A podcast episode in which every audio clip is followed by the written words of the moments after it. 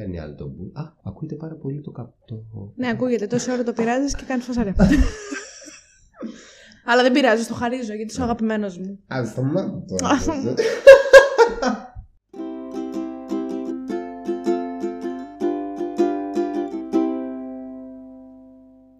Πάμε πάλι. Καλώς ήρθατε σε ένα ακόμα επεισόδιο του Spoiler The Podcast. Γεια σας ε, φίλοι και μη φίλοι και φίλες και μη φίλες. Γιατί να μην έχουμε φίλες. Δεν ξέρω, μπορεί να έβαλα και κάποιος να ακούσει το συγκεκριμένο που δεν είναι τόσο κοντά πλαισιωμένο στον κοινωνικό σου κύκλο. Μακάρι. και άμα ήρθε κάποιος τέτοιος να μας κάνει και μια εγγραφή. Και να, να μας μας ακολουθήσει κάνει και να βλέπει όλα αυτά που κάνουμε και να τα ακούει όλα. Αυτή είναι η Αλεξάνδρα και, Και ο αυτός είμαστε- είναι ο Στέφανος, Εγώ τον πήγα. οποίο έχετε ξανακούσει σίγουρα στο Queen's Queen's Gambit. Σίγουρα στο Black Mirror που τώρα έχει βγει, δεν έχει βγει, Δεν έχει έχει βγει, σίγουρα μην γυριστεί αναρωτιέστε. πέρσι τέτοιο καιρό. Πολύ καιρό πριν. Εγώ ακόμα ρωτάω πότε θα μπει. Κάποια στιγμή θα βγει και θα τον ακούσετε και στο σημερινό επεισόδιο και σίγουρα θα τον έχετε ακούσει και στο Squid Game. Γιατί αυτό θα βγει πιο πριν από αυτό που ηχογραφούμε τώρα. Είναι Γιατί σαν- υπάρχει πρόγραμμα σε αυτό το σαν- podcast. Σαν ένα mini wormhole το ένα επεισόδιο μέσα στα άλλο που δεν ξέρεις από ποιο θα βγεις και σε ποιο θα μπεις. Να Φωνή και δείξω ότι ήμουν σε καλύτερο ψυχολογικό mood στο Queen's Gambit οπότε η φωνή μου θα είναι λίγο πιο κατατονικιά για το επεισόδιο αυτό. Εγώ θεωρώ ότι έχεις πάρα πολύ ωραία φωνή για podcast. Το είχα πει και την προηγούμενη φορά. Φοβερή, λοιπόν. Εγώ έτσι πιστεύω. Μπορείτε να μας γράψετε σε ένα σχόλιο από κάτω αν ο Στέφανος έχει πάρα πολύ ωραία φωνή για να κάνει μια εκπομπή είτε ραδιοφωνική είτε podcastική. Θα κάνω ένα στο YouTube που θα φοράω πιτζάμες όπως φοράω τώρα. Να κάνεις. Θα μπορούσε να είναι το πιτζάμο podcast. Είσαι έτοιμος για αυτό που θα πούμε Έτσι σήμερα. νιώθω, έτσι θα... Ναι, είμαι. Ωραία, και εγώ είμαι πολύ έτοιμη. Παρ' όλα αυτά, το αποφασίσαμε τελευταία στιγμή. Δεν πειράζει. Οπότε, εγώ για άλλη μια φορά θα πω ότι το Euphoria, για το οποίο θα μιλήσουμε σήμερα, είναι μια σειρά που έχω δει και δεν θυμάμαι τίποτα. Εγώ θυμάμαι γιατί την έχω λίγο πιο πρόσφατη. Σίγουρα δεν την έχω πρόσφατη. Θυμάμαι κάποια πράγματα, τα βασικά. Ωραία. Άμα μου έρθουν και άλλα στην πορεία, θα το δούμε. Το πρώτο πράγμα που λέμε σε αυτό εδώ το εμβληματικό podcast, θα Ωραία. έλεγε κανείς, είναι η βαθμολογία. Το θυμάσαι, φυσικά και το θυμάσαι. Για Όχι πες. σαν την Βασιλεία που δεν το θυμάται και έχει έρθει σε όλα τα επεισόδια. Drop the tea. Εννοείται, θα κάνουμε και beef εδώ πέρα. Λοιπόν, η βαθμολογία του Euphoria στο IMDb Μμμ. είναι 8,4 στα 10. Α, περίμενα να έχει λιγότερο είναι η αλήθεια. Έχει αρκετό, Μπράβο, οκ, μ' αρέσει. θα μ' έλεγα. αρέσει. Και εγώ συμφωνώ με αυτή την βαθμολογία. Την Οκ, βρίσκω και πολύ εγώ καλή. συμφωνώ. Μ' αρέσει απλά σκεπτόμενος μερικές λεπτομέρειες έτσι όπως ερχόμουν εδώ που έχασα και ένα αστικό και είχα πολύ χρόνο να σκεφτώ.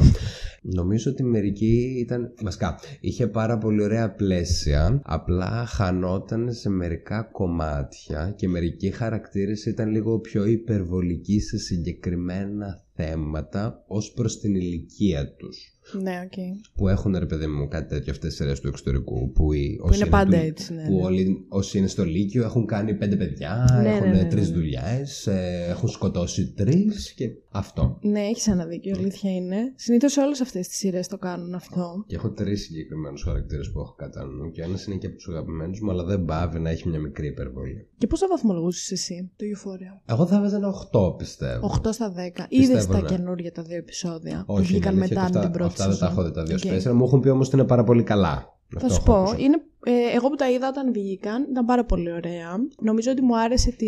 Ε, Ωχ, πώς τη λένε; Η Ρου και η. Πώς τη λένε; Α, η Jules.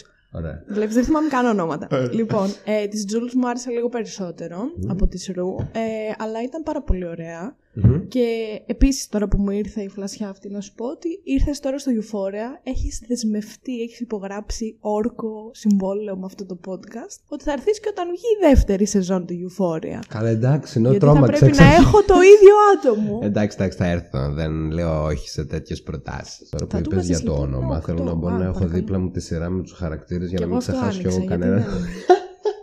δεν- Θα το βάζεις λοιπόν ένα 8, ε. Θα έβαζα ένα 8. Πιο πολύ γιατί. Από είναι πού σε- χάνει δύο πόντους; Λοιπόν, θα σου πω. Αυτά... Βασικά, όχι, λάθος είπα. Θα πω ότι θα βάλω 9 και θεωρώ ότι θα έπρεπε να είχε 8 σε κάτι στο- από στα IMDb. Επειδή έχει σχετικά λίγα επεισόδια ακόμα, δεν έχει βγει κάτι περισσότερο. Θα είχε περισσότερες πιθανότητες να είναι λίγο πιο cool σαν βαθμολογία. Απλά όντως θα ήθελα να είναι λίγο πιο σωστά αυτά τα πλαίσια με το τι μπορεί να κάνει ένας χαρακτήρας σε εκείνη την ηλικία. Αυτό. Μμμ. Εγώ για άλλη μια φορά, επειδή είμαι πάρα πολύ. Τους, τους δίνω τους βαθμούς μου. Δώσ' δεν τους. ξέρω αν ε, το έχεις παρατηρήσει στα Φυσικά επεισόδια και που το έχεις έχω ακούσει. παρατηρήσει. Εγώ δεν διστάζω να χαρίσω βαθμολογίες, οπότε εγώ πολύ άνετα θα βάλω στο Euphoria ένα 10 στα 10. Απαπα. Ωραία. Ε, λυπάμαι πολύ, αλλά εμένα το Euphoria με ξετρέλανε όταν το είχα δει. Μου είχε αρέσει πάρα πολύ. Μμμ. Και το concept που μας έδειχνε και οι χαρακτήρες και τα λοιπά. Και είχα δε... μ, όχι είχα δεθεί ακριβώς, είχα δεθεί με τη σειρά, όχι με τους χαρακτήρες. Το οποίο το παθαίνω και πολύ συχνά, αλλά μ, το παθαίνω σπάνια με σειρά που έχει μόνο 8 επεισόδια. Σε τι επίπεδο είχες δεθεί με τη σειρά; Πώς του σου εξηγήσω τώρα; Δεν, δεν είχα ταυτιστεί με κάποιον χαρακτήρα για να σου πω ότι α, ταυτίστηκα γι' αυτό δέθηκα με τη σειρά, αλλά ότι επειδή εμένα αυτές οι, αυτού του είδους οι σειρές είναι αυτές που μου κολλάνε πάρα πολύ καλά. Είναι σαν να είμαι εγώ το ένα κομμάτι του puzzle. Το άλλο κομμάτι του puzzle είναι δραματικό-εφηβικά τέτοια, τα οποία Ω. όμως είναι full drama. You didn't wanna grow up. ναι, ωραία. Ε, είναι full drama σε υπερβολικό βαθμό. Είναι Μμμ. οι σειρές μου αυτές. Και δεν ξέρω, αυτό. Ε, Μου άρεσε πολύ αυτή η σειρά. Είχα πολύ καιρό βασικά να δω κιόλας. Όταν είχα δει το Euphoria, είχα πάρα πολύ καιρό να δω μια σειρά που να ήταν τέτοιου στυλ. Γιατί ό,τι βγαίνει τώρα τέτοιου στυλ είναι λίγο trash. Τύπου. Τύπου το Riverdale, ας πούμε. Δεν το έχω δει γιατί δεν μου πολύ- δεν παίρνω καλά περιπέτειες vibes. της Σαμπρίνα. Είναι Το πάλι. Σαμπρίνα μ' αρέσει. Μ' αρέσει, αλλά δεν ήταν τόσο καλό στο Euphoria. Είναι λίγο πιο εντάξει. μικρή όμως εκεί. Ναι, είναι λίγο trash. Όχι. Ε, Έχει μια καλτίλα δική του. Όπως και αυτό έχει μια καλτίλα δική του. Ναι, αλλά αυτό είναι σοβαρό. Αυτό θέλω να σου πω. Το, το, η Σαμπρίνα δεν είναι και 100% σοβαρή. Έχει και αυτή σοβαρά πράγματα, αλλά αυτό ας πούμε το βλέπεις και πέφτει σε κατάθλιψη. Οκ. Τη εντάξει. Σαμπρίνα δεν τη βλέπεις και πέφτει σε κατάθλιψη. Ναι, δεν πέφτει. Είναι και λίγο του πιο του sci-fi. Του fiction. Ναι. Ναι, αυτό ήθελα να πω. Τέλος πάντων, εγώ του την βάζω ένα 10 στα 10. Έχω ξετρελαθεί με το Euphoria. Περιμένω ανυπομονώ να βγει η δεύτερη σεζόν. Θα μπορούσε φυσικά και να φταίει το γεγονός ότι είμαι ερωτευμένη με τη Zendaya. Οκ. Εγώ σε κάθε επεισόδιο ερωτευμένη και με κάποιον άλλον ηθοποιό. Εμένα έπαιξε πολύ. Παίζαν όλοι πάρα πολύ ωραία. Εμένα με εκνεύριζε αυτός ο χαρακτήρας πάρα πολύ. Όχι ο ηθοποιός, ο χαρακτήρας. Τη Ζεντάγια τώρα, Ναι, ναι, ναι, Μυρού. γιατί, ο Ιρού. Όχι η Τζεντάια, Ιρού. Γιατί με εκνευρίζουν πάρα πολύ αυτοί οι άνθρωποι in real life. Θα μου πεις έχουν και αυτοί τα δικά τους προβλήματα, αλλά δεν μπορεί να διαχειριστεί ο εγκεφαλός μου πόσο αψυχολόγητο μπορεί να είναι ένα άτομο το οποίο χρησιμοποιεί ουσίες στα νεύρα μου είναι κρόσια. Μμμ. Αυτό. Εμένα, για να πω την αλήθεια, με εκνεύριζε πιο πολύ η Jules από Μμ. την Rue. Γιατί; Θα σου πω, επίσης θα σου πω, Επειδή δεν της κράτα το σε έκατσε ένα εξ αρχής. αστεράκι. Όχι. Όχι, κράτα το σε ένα αστεράκι για να σου πω τώρα που είπες αυτό. Κάτι με το οποίο εγώ έπαθα σοκ σε αυτή τη σειρά, θα το ξεχάσω γι' αυτό το λέω τώρα, Οκ. είναι το πόσο καλά έπαιζε ο τυπάς αυτός που έπαιζε τον Nate, Μμμ. ο Jacob Elordi, δεν ξέρω Κούκλος, αν εν τω διαβάζεις. μεταξύ. Κούκλος, ναι, πανέμορφος. Μιλάμε, η ηθοποιία του ήταν εξαιρετική. Ναι, αλλά Το είναι ένας από τους λιγότερο. χαρακτήρες που ήταν over the top αρκετά. Ναι, αλλά εγώ μπορώ να το δικαιολογήσω. Να το δικαιο... Όχι να δικαιολογήσω τις πράξεις του, να δικαιολογήσω το γιατί, ας πούμε, ήταν έτσι. Καταλαβες. Το γιατί ήταν. Υπερ... Πιστεύω ότι θα μπορούσε να υπάρχει ένας έφηβος και να είναι. Αυτό θέλω να πω, να το δικαιολογήσω. Ότι δεν το Και να βρίσκω απειλεί τη ζωή του καθενός με αυτόν τον υπερρεαλιστικό. τρόπο. Ναι, γιατί με τον μπαμπά που μεγάλωσε και με την οικογένεια που Είναι μεγάλωσε. λίγο υπερρεαλιστικό όμως. Ναι, Όπου και αλλά- μεγάλωνε. Μ, Ναι, εντάξει. Πιστεύω ότι θα μπορούσε να υπάρχει κάποιος που να το κάνει. Οκ. Και ε, ξαναλέω ότι δεν είναι ότι δεν μου άρεσε για αυτά τα χαρακτηριστικά. Απλά δεν με αφήνουν να πω ότι ναι, πετάξτε με στα βράχια του Euphoria είναι ό,τι καλύτερο έχω δει στη ζωή μου. Μμμ. Εντάξει, δεν είναι ό,τι καλύτερο έχω δει και εγώ στη ζωή μου. Εγώ Ναι, βάζω αλλά 10 στα βάζεις 10 σε 10 ό,τι στα δεν. 10. Καλά, εγώ βάζω 10 στα 10 σε πάρα πολλά πράγματα. Και τις προάλλες, μάλιστα, που έκανα edit ένα επεισόδιο που θα ανέβει κάποια στιγμή, μπορεί να έχει ανέβει, δεν ξέρω. Που κάναμε με τον Γιώργο τα... τις καλύτερες 10 ταινίες της Pixar. Και μου έλεγε ο Γιώργος ότι θα πρέπει, λέει, να έχεις πολύ λίγες στιγμές, ας πούμε, απόλυτης ευτυχίας στη ζωή σου. και αυτές. και αυτές λέει. Κάπως έτσι το είχε πει τώρα. Και ότι το να βάζεις 10 στα 10 σε μια ταινία παραπέμπει κάπου εκεί. Ότι ας πούμε αυτή η ταινία ήταν ό,τι καλύτερο έχεις δει ποτέ σου. Και ότι Οκ. μπορεί να είναι μόνο μία, δύο, τρεις, άντε πέντε ταινίες που να βάζεις 10 στα 10. και το ναι. άκουσα αυτό μετά ξανά και διαφωνώ. Γιατί εμένα μπορεί όλες οι ταινίες να μου αρέσουν με έναν διαφορετικό τρόπο. Και Μήπως να μου δεν τις βλέπεις 10 από στα το 10. ίδιο επίπεδο όμως; Γιατί πρέπει να έχεις τα ίδια φίλτρα για να αντιμετωπίσεις κάτι. Ναι, Να αλλά έχεις είναι τα ίδια διαφορετικές οι αυστηρά ταινίες. Δεν κριτήρια. μπορείς να έχεις τα ίδια φίλτρα σε μια δραματική ταινία ή σειρά και Αυτό σε έχει μια να κάνει με το κομική επίπεδο ταινία της ή σειρά. υποκριτικής. Άμα το δεις πιο αφαιρετικά, είναι το πόσο ωραίες φωτογραφίες έχει, πόσο ωραία παίζουν, πόσο Ναι, πέρα από εξελίσσεται η αυτό όμως. πλοκή. Α πούμε και στα φιλαράκια εγώ βάζω 10 στα 10, γιατί Μμμ. γελάω πάρα πολύ και μου αρέσουν. Και στο Euphoria όμως έβαλα 10 στα 10, γιατί έπεσα σε μια κατάθλιψη όταν το είδα. Γιατί ήταν αυτό το mood της σειράς. Μπράβο στο Euphoria που με έκανε να παίζω σε κατάθλιψη. Ε, με- εγώ αυτό θέλω από τη ζωή μου. Θέλω Από να πάρα. βλέπω σειρές που με, βάζουν, με, με βουτάνε μέσα στην κατάθλιψη. Αυτό, αυτό για μένα είναι ένα απόλυτο όνειρο. Άμα έλεγε ότι τη βουτάνε μέσα στην ιστορία τόσο πολύ που έχει κατάθλιψη, θα έσωζε παραπάνω το ότι ίσως μπορεί να υπάρχει ένα μικρό ζητηματάκι στην προσωπικότητά της. Εντάξει, θα πάω και στον ψυχολόγο μου και όλα Ωραία. καλά θα πάνε. Δεν Υπάρχουν. Αλλά θα την ξαναδώ τη σειρά και θα ξαναπάω στον ψυχολόγο. Σίγουρα. Μα είναι μια σειρά που εγώ μπορώ να ξαναδώ όταν, ας πούμε, εγώ όταν δεν νιώθω καλά Μμμ. και όταν δεν είμαι καλά. Θέλω σίγουρα να βλέπω κάτι που να μην είναι χαρούμενο. Είμαι από αυτούς τους ανθρώπους. Α, κι εγώ. Όταν δεν είμαι καλά, θέλω να βλέπω κάτι που ξέρω ότι θα με κάνει να κλάψω π.χ. ή ότι θα- δεν θα με κάνει να νιώθω καλά. Το Euphoria είναι μια επιλογή που θα έβλεπα. Εγώ αν το είμαι Squid πολύ Game. χάλια, δεν θα έβλεπα το Squid Game αν δεν ήμουν καλά, γιατί το Squid Game μου δημιουργούσε άπειρα νεύρα και αγωνία και ήμουν όλη την ώρα έτσι τρεμάμενη. όχι, εγώ λίγο Α, τι θα Squid γίνει, τι θα Game. γίνει, τι θα γίνει. Και Α, δεν είχα με πάθει νοιάζει νευρικό εμένα. κλονισμό. Όχι, εγώ ήμουν πεπισμένος από την αρχή ότι θα πεθάνουν όλοι και λέω Έλα, πότε δώσ' το μου. ναι, Α, όχι, δώσ' εγώ, το». εγώ δεν το περίμενα αυτό να γίνει. Μην ξεφεύγεις όμως, αυτά είναι στο άλλο επεισόδιο. Καλό. Λοιπόν, τι ήθελα να πω και το κρατήσαμε με αστεράκι. Ότι εμένα με ενοχλούσε η Jules λίγο περισσότερο από τη Ρου. Καταλαβαίνω αυτό που λες για τη Ρου και τη χρήση των ουσιών. Παρόλο που εμένα δεν. Όχι ότι μου περνάει αδιάφορο, αλλά δεν με ενοχλεί τόσο πολύ. Σε... Α, Και εννοώ δεν το έχω κάνει, δεν είχα κάποιο με τόσο σοβαρό ζήτημα και προφανώς είναι μια διαφορετική Ναι, ούτε εγώ. κατάσταση να είσαι κάπου εκεί. Απλά λέω πώς με κάνει με να αισθάνομαι όταν το βλέπω σε μια σειρά ή όταν κάποιος είναι στο κοινωνικό μου κύκλο που είναι κάπως. Ε, εγώ πρέπει να πάρω κάτι για να ξανάρθει. Ναι, όχι. Με αυτό, ας πούμε, και εγώ δεν συμφωνώ με το να. Που βέβαια σου λέω και εγώ δεν έχω ζήσει ποτέ με κάποιον να, να ήταν σε τέτοια κατάσταση. Αλλά ούτε και στο να, μου- να μας πει κάποιος ότι Α, εγώ πρέπει να πάρω κάτι για να περάσω καλά, π.χ. που είναι κάτι που υπόνεται πολύ εύκολα. Που και εμένα θα με ενοχλούσε αυτό, υποθέτω, γιατί δεν καταλαβαίνω γιατί να πρέπει να πάρεις κάτι για να περάσεις καλά. Άμα δεν θες να περάσεις καλά ή άμα δεν περνάς καλά, μπορείς απλά να φύγεις. Period. Ναι, αλλά μ, πιστεύω ότι την Ρου δεν μας, την... δεν μας ωραιοποιούσε πάρα πολύ το addiction με τη Ρου. Δηλαδή δεν ήταν όπως άλλες σειρές ή ταινίες που μπορεί να τις δεις και να πεις «Α, ο πρωταγωνιστής παίρνει ναρκωτικά, θα πάρω κι εγώ». Ποια σειρά το έχει κάνει αυτό, συγγνώμη. να, την Άπειρες. πεις, να μαζέψουμε κάποιες υπογραφές. Άπειρες σειρές πιστεύω Οκ. το κάνουν αυτό. Όχι, με- όχι έτσι τόσο Ναι. direct όπως το είπα εγώ, αλλά ότι μπορεί να δεις έναν πρωταγωνιστή ή έναν οποιοδήποτε να παίζει σε μια σειρά ή μια ταινία και να παίρνει ναρκωτικά. Τώρα εντάξει δεν σου λέω να πάει να πάρει 50 δόσεις ηρωίνης, μπορεί να Μάλιστα. είναι και μια μυτιά π.χ. Και να δεις ότι αυτός περνάει τόσο καλά μετά από αυτό και να πεις Μάλιστα. «Α, wow, εγώ γιατί δεν το έχω κάνει ας πούμε, κατάλαβες. Οκ. Στο, στο Euphoria δεν πιστεύω ότι μας το έδειχνε αυτό. Δηλαδή δεν πιστεύω ότι έβλεπες ποτέ τη Ρου σαν θεατής εσύ και έλεγες Α, τώρα θέλω κι εγώ να πάω να πάρω, ας πούμε, το χι ψι ναρκωτικό. Εγώ αυτό το χαρακτηριστικό θεωρώ ότι νομίζω είναι το αγαπημένο μου σε αυτή τη σειρά που όχι μόνο στη Ρου, σε όλους δεν ωραιοποιούσε τίποτα. Αυτό και εγώ. Πάρ' το. αυτό, Και αυτό, αυτό πάρ' ήθελα το. να πω. Έτσι ναι, είναι. και στα δείχνε όλα και ήταν πολύ. Μπράβο. Παρ' όλα αυτά, αυτό που με ενοχλούσε με την Jules, που στην αρχή με ενοχλούσε λίγο πιο πολύ η Ρου, αλλά μετά επειδή εγώ ταυτίστηκα με τη Ρου. Ταυτίστηκα με τη Πριν Ρου. είπες ότι δεν ταυτίστηκες με κανένα, διάλεξε. Όσον αφορά τη σχέση με τη Jules. Μμμ. Όχι, όχι ότι ε, ταυτίστηκα με τη Ρουκέλα. Α, Πάνε πάρω ναρκωτικά. ε, όσον αφορά τη σχέση της με τη Jules ταυτίστηκα, γιατί αυτή η σχέση που είχαν λίγο την έχω ζήσει. Toxic. Τέλος πάντων. Toxic. Όχι. Ναι, και ναι και όχι. Δεν ξέρω. If you know, you know. Okay. Anyway.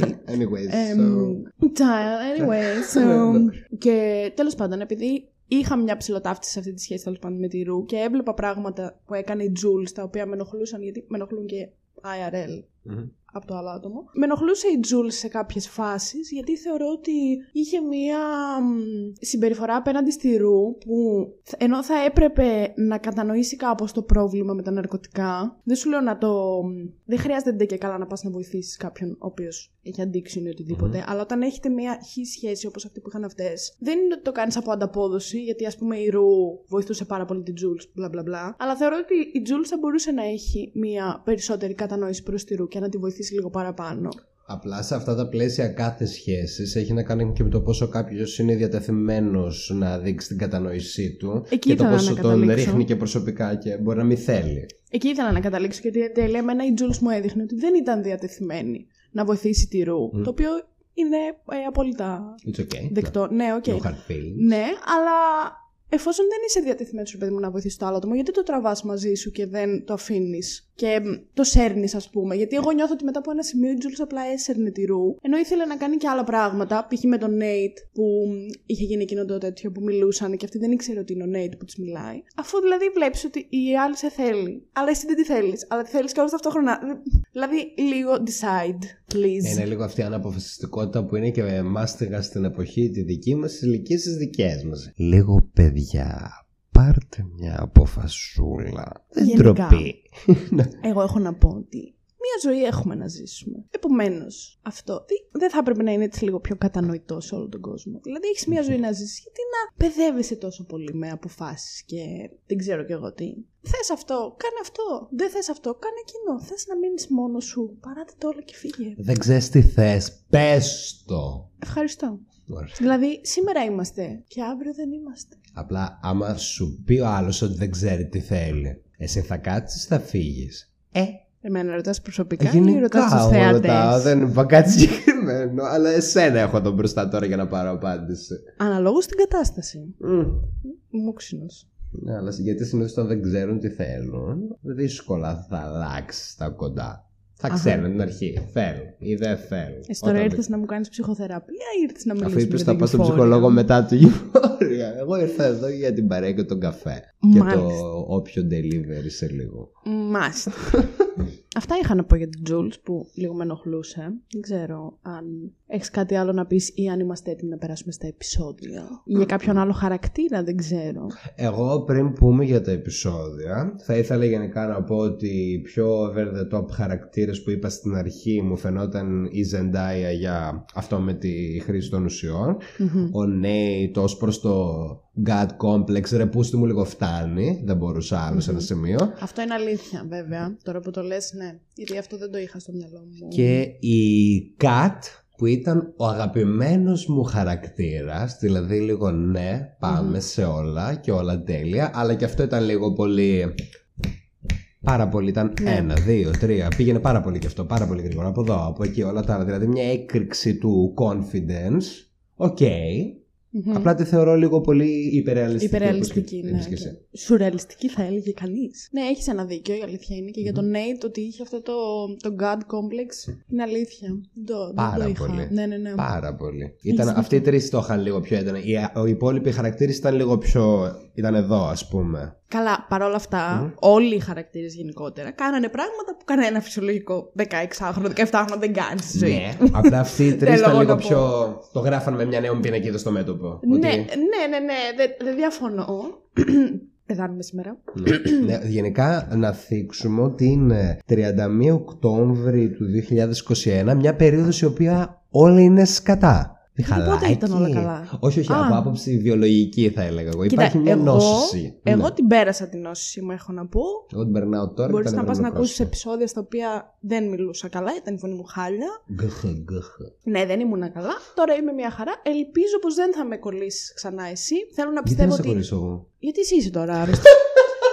Θέλω να πιστεύω λέει. ότι είχαμε, έχουμε την ίδια ίωση. Καθώς είμαστε και οι δύο εμβολιασμένοι.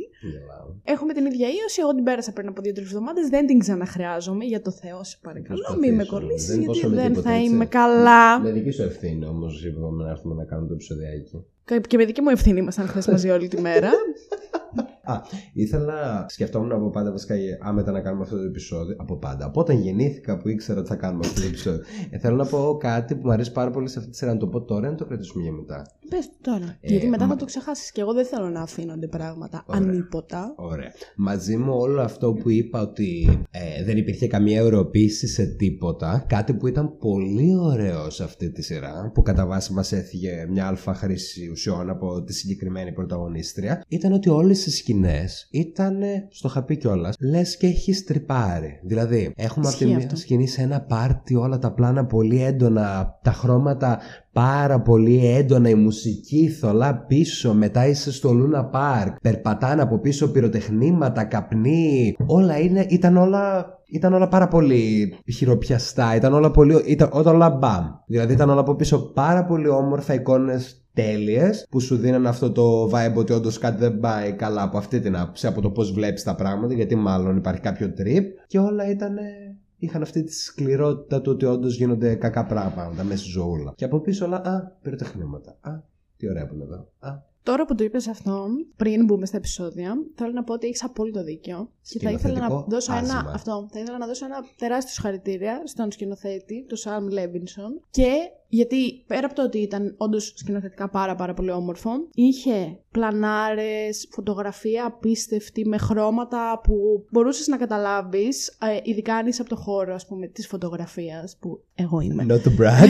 Not to brag, αλλά τέλος πάντων, μπορούσες να καταλάβεις ότι όντως έπεσε πάρα πολύ δουλειά για να υπάρξει τόσο όμορφο πλάνο. Και δεν ήταν ότι υπήρχε μόνο μία και δύο φορές, ήταν ότι συνέχεια ήταν αυτό το όμορφο πλάνο. Με όποιον και να μας έδειχνε, με ό,τι και αν έκανε. Α πούμε, η Ρου όταν ήταν στο ποδήλατο και πήγαινε μέσα από την πόλη, είχε κάποια απίστευτα πλάνα που την έδειχνε πάνω στο ποδήλατο. Και πέρα από αυτό το ότι ήταν πανέμορφο οπτικά, θέλω να δώσω και ένα συγχαρητήρια για τις μουσικές του. Είχε- Ναι, ναι, ναι. Ε, κάτσε λίγο πώς είχες πει την άλλη φορά ότι έπαθες; Μονόπλακα. Μπράβο. είχα πάθει, είχα πάθει λοιπόν τραλαλό με τη μουσική. Ήταν wow. Δε- Δεν έχω άλλη λέξη να την εξηγήσω. Όχι απλά τα τραγούδια που είχε γράψει, που έγραψαν για τη σειρά, που έγραψε ο ε, Labyrinth, νομίζω λένε τον. Δεν έχω ιδέα μίλητες. Κυριούλη. Ε, του Κυριούλη. Ε, που, τέλος πάντων, που Κοκοπίκο. τραγούδισε αυτός για την σειρά και νομίζω σε ένα τραγούδι τραγουδάει και η Ζεντάια. Ήταν και όλα τα υπόλοιπα τραγούδια τα οποία έβαλαν μέσα στη σειρά, τα οποία ήταν πέρα από το ότι τα περισσότερα είχαν μια απίστευτη ε, σεξουαλική ε, ενέργεια, να το πω. Ούτε το weekend τέτοιο πράγμα. Ναι, Να φαίνεται. ήταν wow. Λοιπόν, Θε- Wow, αυτό. Αυτό είχα να πω. Και είμαι πανέτοιμη να μπούμε στα επεισόδια. Ξεκινάμε λοιπόν με τη Ρου, που μας δείχνει τέλος πάντων ότι έχει το addiction κτλ. Πρέπει να είναι 17 χρονών όλοι αυτοί, από ό,τι θυμάμαι, νομίζω. Μην κοιτάς, δεν μπορώ να απαντήσω. Α, Είναι τέλος κάποιο πάντων. εκείνο στο Λύκειο. Να είναι 16, 17, 18. Ε, ναι. 18. Ε, 18, άμα ήταν δεν θα ήταν στο Λύκειο. Μμ. Θεωρητικά Α, τα όχι, ρε. κλείνεις- Προς το τέλος λέγανε και κάτι για κολέγια ή ας πούμε θυμάμαι την Casey να λέει Έχεις σε δίκιο. κάποια φάση ότι έζησα ότι έζησα τώρα στο κολέγιο ας πούμε θα είμαι λίγο πιο ελεύθερη θα κάνω λίγο τζούλα μου αυτό. Ωραία. Ε, Α πούμε ότι ήταν ε, τύπου τρίτη ηλικίου. Μμμ. Ε, δεν ξέρω αν είχαν και όλη την ίδια ηλικία αυτή που μας έδειχνε. Μμμ. Ε, τέλος ήταν πάντων, στις ίδιες πες- τάξεις. Δευτέρα, τρίτη ηλικίου, κάπου σε αυτό το time span ε, κτλ. Στο οποίο όταν ήμασταν εμείς 100% δεν Α, πηδιόμασταν και κάθε η μέρα. Casey πάλι Ναι. τα είχε με τον... θα τον βοηθήσαμε. Η Casey τα είχε με τον ε, Chris. Μακέι. Ο Με τον McKay. Christopher Μακέι. Ναι. Ο Μακέι οποίος ήταν πρώτο έτος στο κολέγιο και ήθελε να μπει στην ομάδα. Πώς δεν Όλα τον συμπάθησα ξεκάθαρα. εγώ αυτόν ποτέ όμως. Ήταν λίγο ούτε με ένα. Βασικά είχε.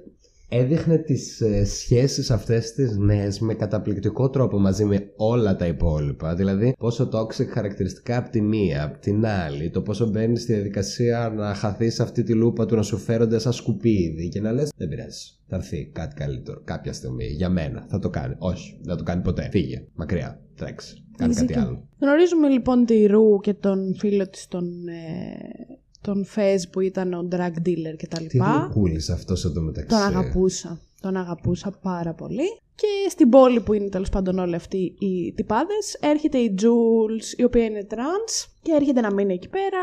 Ε, και τέλος πάντων, κάπως γνωρίζονται τώρα όλοι αυτοί σε κάτι πάρτι και τα λοιπά. Βλέπω εδώ πέρα ότι γίνονται, δεν τα θυμάμαι εγώ όλα αυτά. Ε, Που πάει μωρέ στο πάρτι πρώτα. Που Ωε, πηγαίνει πίνει, 100.000 λένε πάρτι πιάσεις εσύ. γινόντουσαν Όχι, όχι, το στα- πρώτο μάνθα λέει. Που λέει. Που του που έρχεται πήγε ο ο Nate Nate που είναι και της εκνευρισμένος, λέει, πιάσεις εσύ και βγαίνει άλλη με το μαχαίρι και κόβεται και, λέει- και φεύγει. Και μετά βγαίνει πήγε με, τον Zendaya. μπαμπά της. Με τον μπαμπά Όχι. του, συγγνώμη. Ναι. Μπράβο. Τέλος πάντων, συνέβησαν όλα αυτά στα πάρ, στο πάρτι. Και έφυγε η Jules από εκεί και πήγε με έναν κύριο που γνώρισε σε Ωριμάνες, μία ας πούμε. εφαρμογή Ναι. γνωριμιών, δεν ξέρω και εγώ τι, που καταλήγει να είναι ο μπαμπάς του Νέιτ. Σαν Λα το- λα λα. Τι άλλο γίνεται παράλληλα σε αυτό το επεισόδιο; Εγώ νομίζω ήταν που πήγε πρώτα με αυτόν τον μεγαλύτερο κυριούλη και μετά καπάκι πήγε στο πάρτι. Όχι, πήγε νομίζω πρώτα στο πάρτι και μετά πήγε με τον. Οκ. Ε, ε, Πώς το λένε, με τον μπαμπά του Με τον Νέιτ, μπαμπά. Ναι. αν δεν κάνω λάθος. Από ό,τι βλέπω, η Kat loses her virginity. Λέει εδώ. Δεν θυμάμαι κιόλας από ποιον. Από κάποιον που δεν έχει σημασία 100%. Νομίζω από το Μακέι, όχι. Από τον Μακέι. Με αυτόν. Α, η Κάτ, Όχι, συγγνώμη, η Kat, περιφέρθηκα όχι με την η Kat, Κέση. η Kat. Όχι, η Κάτ ήταν στο mood που θα πάμε, θα κάνουμε σεξ εκεί, ας πούμε. Ναι, ναι, και ναι, το κάθεται με τρει θυμάμαι. ό,τι να είναι και συζητάει ότι ναι, ξέρω εγώ, έχω κάνει αυτό. Το έχεις κάνει, λέει ναι, το έχεις κάνει. Και την επόμενη μέρα τη βλέπουμε λίγο πιο έτσι δυναμικιά που έκανε κάτι, γιατί ανέβηκε και το κλιπάκι της. Ναι, ναι, έχεις δίκιο. Τελικά η Jules πήγε πρώτα με τον μπαμπά του Νέιτ και μετά πήγε στο πάρτι. Έχεις απόλυτο Εγώ το δίκιο. είπα. Και η Jules έφυγε από το πάρτι με την Ρου, όπου εκεί γνωρίζονται. Και στο τέλος μας δείχνει τέλος πάντων ότι ο, το hookup της Jules ήταν ο μπαμπάς του Nate. Πολύ gruesome σκηνή να την πούμε κι αυτή. Ήταν όλο πολύ. Αυτό με την καμία ωρεοποίηση. Γενικά που όλο είπαμε. είναι. Θέλει λίγο έτσι να. Και λίγο χρόνο να το αφομοιώσεις. Ναι.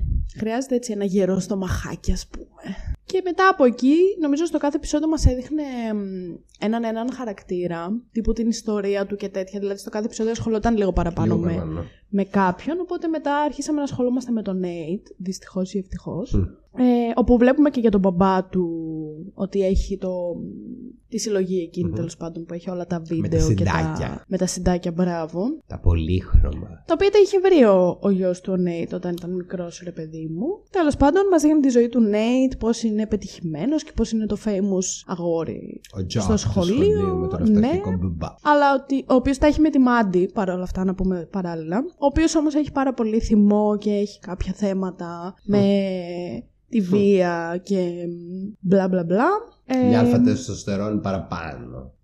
ναι, θα έλεγε Ξερνάω. κανείς. Και σε εκείνο το επεισόδιο είναι που συμβαίνει το εξής Παράδοξο. σκηνικό που πάει ο Νέιτ στο σπίτι του Τάιλερ. Διότι στο προηγούμενο επεισόδιο ο Τάιλερ βασικά πήγε η Μάντι με τον Τάιλερ και καλά ότι επιδείχτηκαν μες στην πισίνα που εν τέλει δεν κάνανε κάτι, αν από ό,τι θυμάμαι.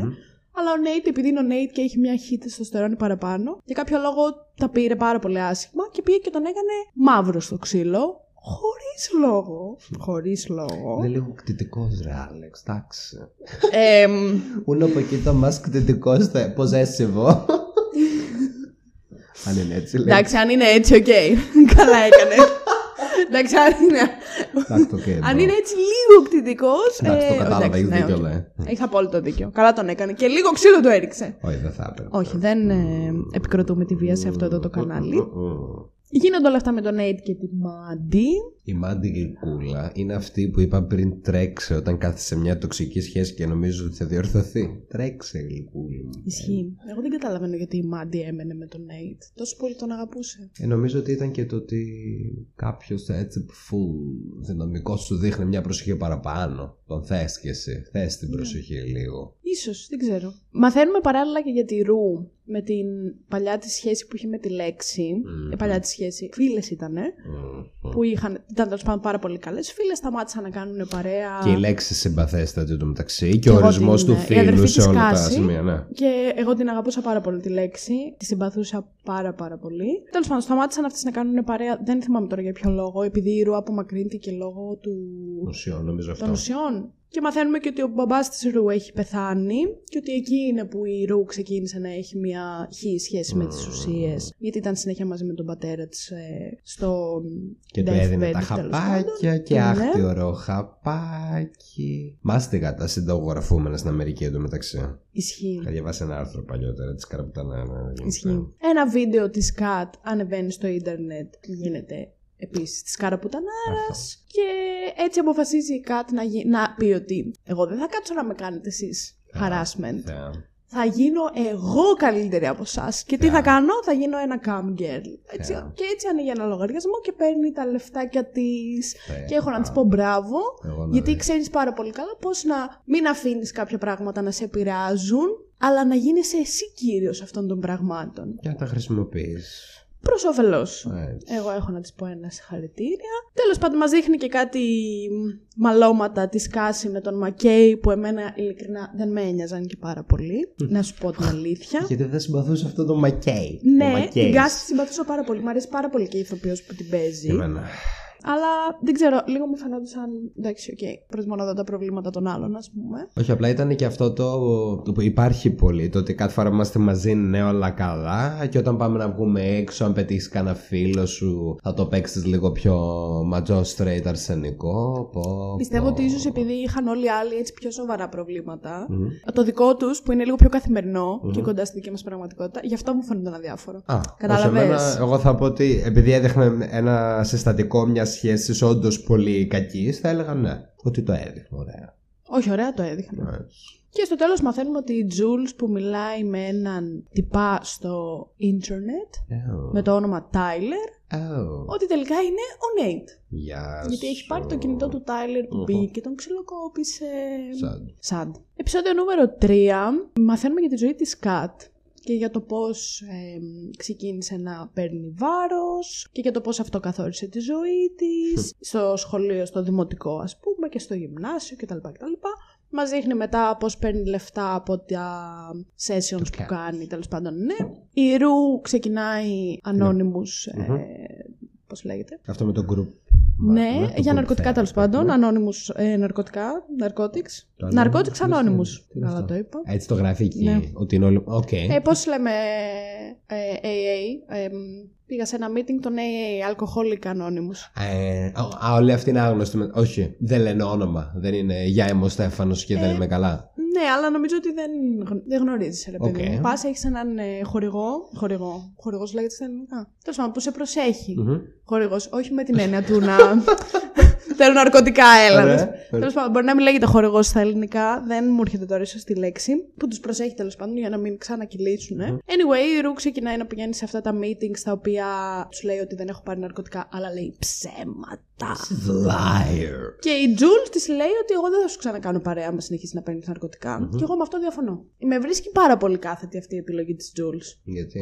Γιατί δεν γίνεται να λες κάτι τέτοιο σε έναν άνθρωπο τον οποίο βλέπεις ότι έχει πρόβλημα. Τι, τι εκβιασμός είναι αυτός; Ότι βλέπεις ότι η Ρου Μμμ. σε έχει πολύ ψηλά στα μάτια της και πας να εκμεταλλευτείς αυτό το πράγμα για να της πεις ότι εγώ δεν θα σου ξαναμιλήσω ποτέ για- αν ξαναπάρεις ναρκωτικά. Μμμ. Δηλαδή αυτό θα σε οθήσει πάρα πολύ εύκολα στο να πεις Θα πάρω ναρκωτικά. Γιατί κοίτα τώρα τι μου έτυχε, ας πούμε. Κοίτα, δεν θεωρώ ότι θα σε οθούσε δεν το πιο βρίσκω εύκολα στο να το σωστή κάνεις. Προσέγγιση από Αλλά την Τζουλ. συμφωνώ στο ότι, είναι, ότι δεν είναι σωστή προσέγγιση γιατί ας μην είμαστε υπέρ του συναισθηματικού εκβιασμού. Δεν είναι ωραίο Ναι, είναι πράγμα. ένας συναισθηματικός εκβιασμός και δεν ε, με βρίσκει εμένα ιδιαίτερα σύμφωνη. Και η Τζούλς έχει πρίξει τη ρου με τον Τάιλερ, σε εισαγωγικά που είναι ο Νέιτ, με τον οποίο ε, μιλάει.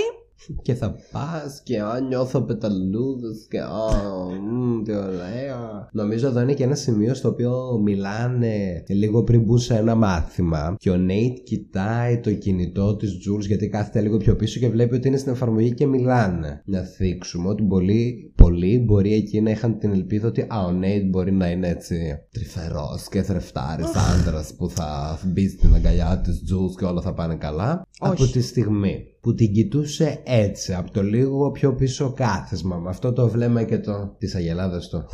είναι σε αυτή. την- Εγώ λέω. «Ω, Όλα θα πάνε σκατά. όχι, όλα θα πάνε Η σκατά. απόδειξη καταστροφή. Όχι, όχι. Ναι, ναι, ήταν νομίζω σε αυτό το επεισόδιο που κιόλας η Τζούλ έδειχνε στη Ρου ότι Α, ο Τάιλερ μου έστειλε dick pic. Δες πόσο μεγάλη. Τέλος πάντων.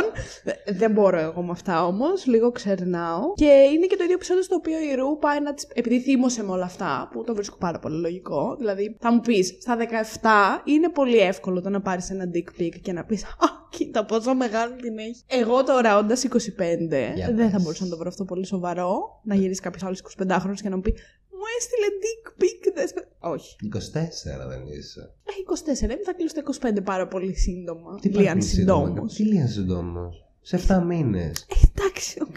Anyway, είναι κωλάκι. Σε 6 μήνες. Τέλος πάντων, ε, 24, τι 24, τι 25. Α, σήμερα είμαστε αύριο δεν είμαστε. Άμα είναι έτσι, όπως τι. προείπα. Καλά, αυτό. Θα με Τι κρίνουν 25, αυτές τι οι 30. αποστάσεις.